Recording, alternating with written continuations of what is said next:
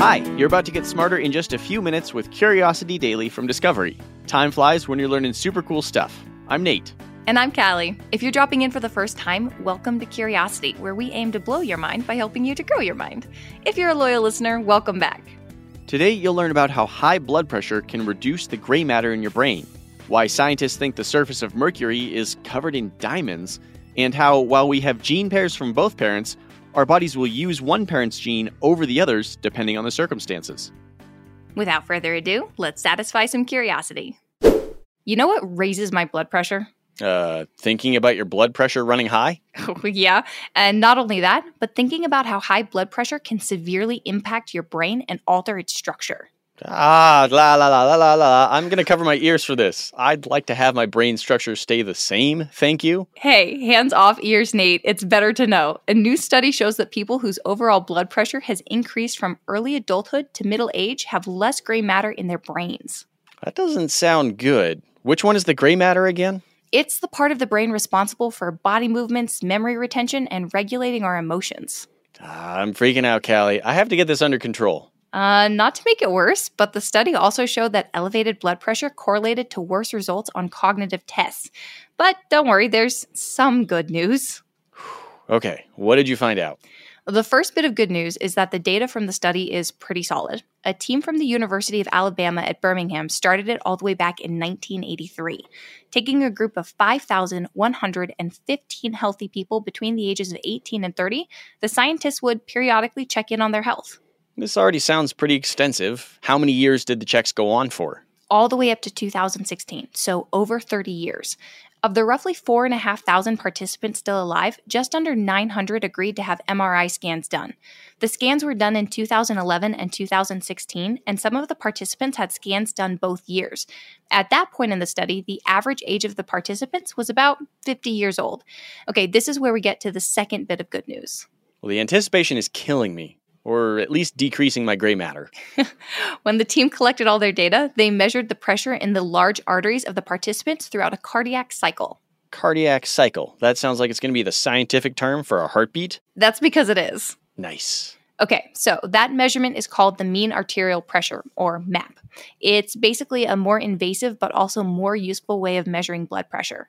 They found that an increase in MAP showed a higher likelihood of low gray matter volume as compared to white matter. That doesn't sound like good news. Now white matter's involved? Hang on, Nate. When surveying the study as a whole, it was found that this increased blood pressure history was actually pretty rare. Whew. Okay, now I can relax. You could have started with that fact. I wanted to be thorough. I think you wanted to stress me out. Uh, maybe a little. Okay, it's kind of fun to watch you squirm. okay, but in the study, 65% of people did not have any kind of high blood pressure. Another 23% had high but stable blood pressure. The group hit by those gray matter effects were just 12% of the total, which is about the same as the average rate of people in the US under 50 with high blood pressure or hypertension. So it's pretty unlikely that it'll even develop high blood pressure? Yeah.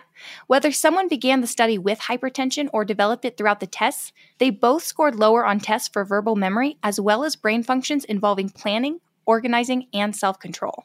Are there any theories as to why this damage is happening? Mm, they're still pretty in the dark on it. But some think that the elevated blood pressure gets in the way of our brains and cardiovascular systems working together, and the increased pressure might be affecting the small blood vessels involved in brain development. Great. So if we get high blood pressure, we're doomed. Callie. It'll be okay, Nate.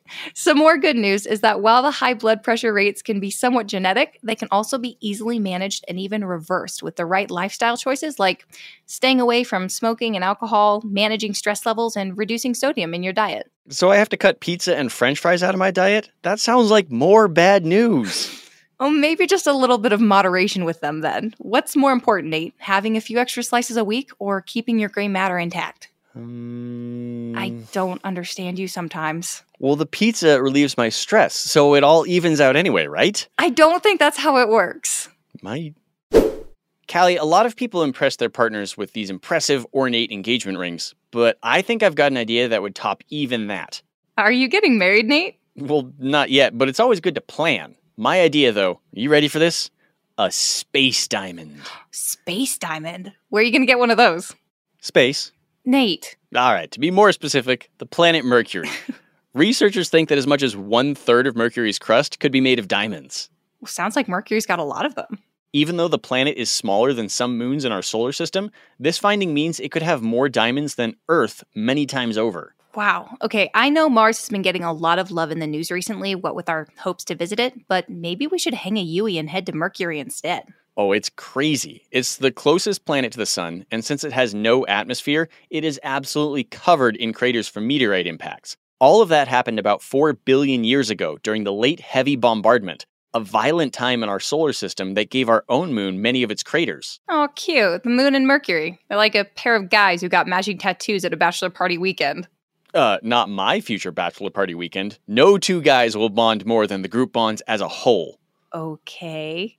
Anyway, Mercury is also 800 degrees Fahrenheit during the day and gets down to negative 290 at night. All those days and nights are long, while its years are short. It takes the planet 59 Earth days to rotate for a single day, but only takes 88 Earth days to do a lap around the sun. Oh, so having a bad day on Mercury is a really big deal. It lasts more than half the year. Pretty darn close. Mercury is unique in another important way its surface is covered in a crust of graphite. So, carbon crust? Sounds like a horribly burnt pizza to me.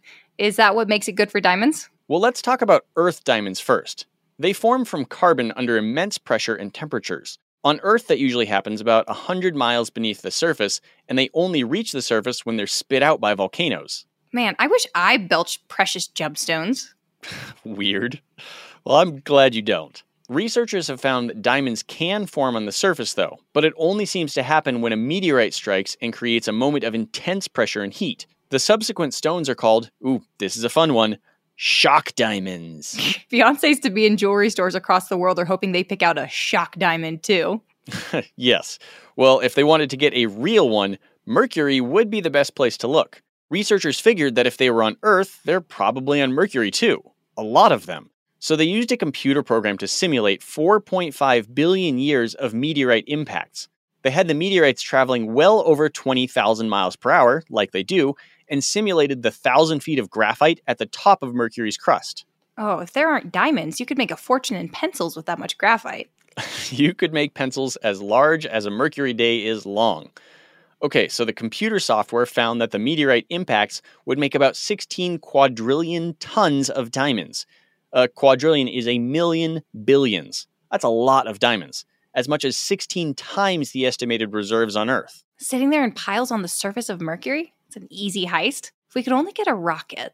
Researchers think some of these diamonds would be destroyed in subsequent meteorite strikes, but not too many. After all, it takes over 7,000 degrees Fahrenheit to melt a diamond. That's over half as hot as the sun. Sounds like there's still a lot to be had then. So, what do you think? Should we go all Armageddon space mining? Actually, might not even have to mine. I've done some volunteer litter pickup, and from the sounds of it, the surface is just filthy with gems. Well, sure, there are a lot of diamonds up there, but they likely won't be the large, sparkly gems of our dreams. It's more likely the planet is covered in dispersed, impure diamonds, most of them small, many of them mixed in with graphite. It'll be a mess. Hey, a girl can dream.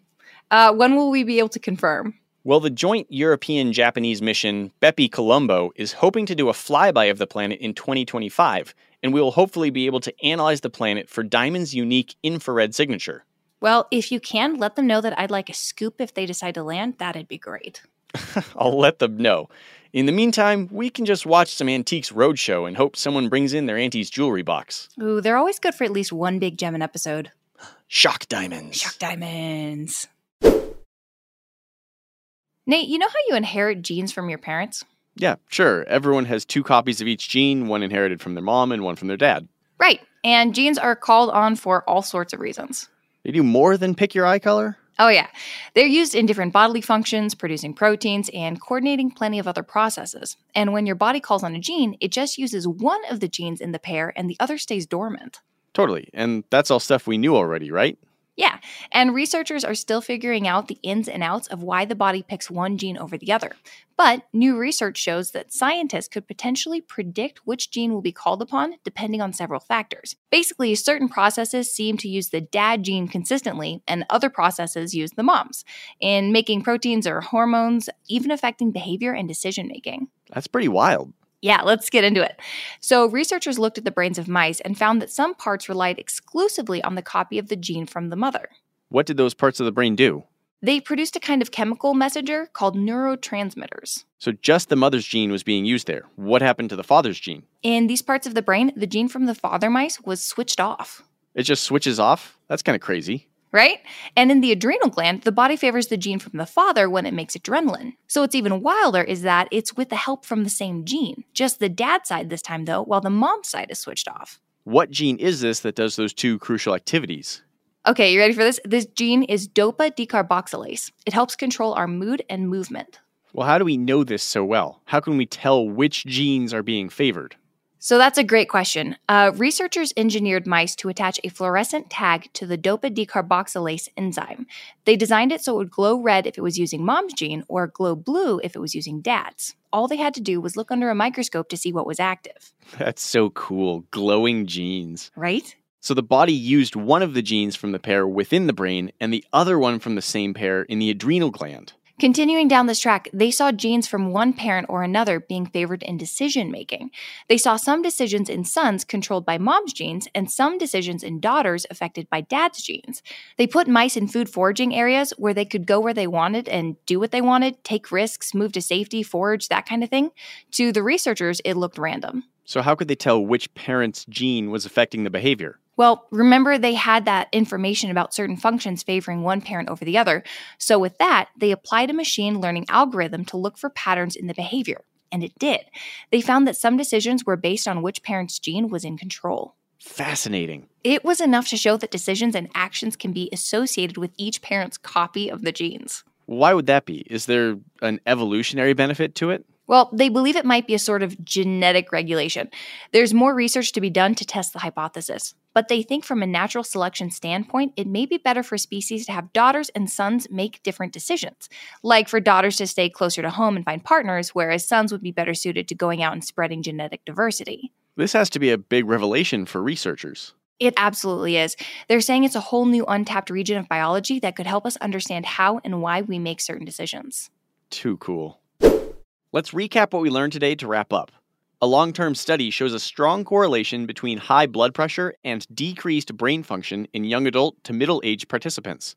Those with hypertension not only showed less gray matter in the brain, but also difficulty with cognitive tests concerning verbal memory and high brain functions like planning, organizing, and self control. Scientists expect the planet closest to our sun, Mercury, might be covered in diamonds. A crust of graphite and a lifetime of meteorite impacts might be just the combination to make a payload of diamonds many times greater than all of Earth's reserves. We inherit genes in pairs, one from each parent, and only one of those genes is used at a time. New research shows that it may be possible to predict which gene of the pair will be used depending on the situation. In mice, a given process will use the mother's gene, while another will use the father's. This revelation may provide important insight into how the human body functions and even how we make decisions. Curiosity Daily is produced by Wheelhouse DNA for Discovery. You can follow our show wherever you get your podcasts, and we would love it if you could take a second to leave us a five star review on Apple Podcasts.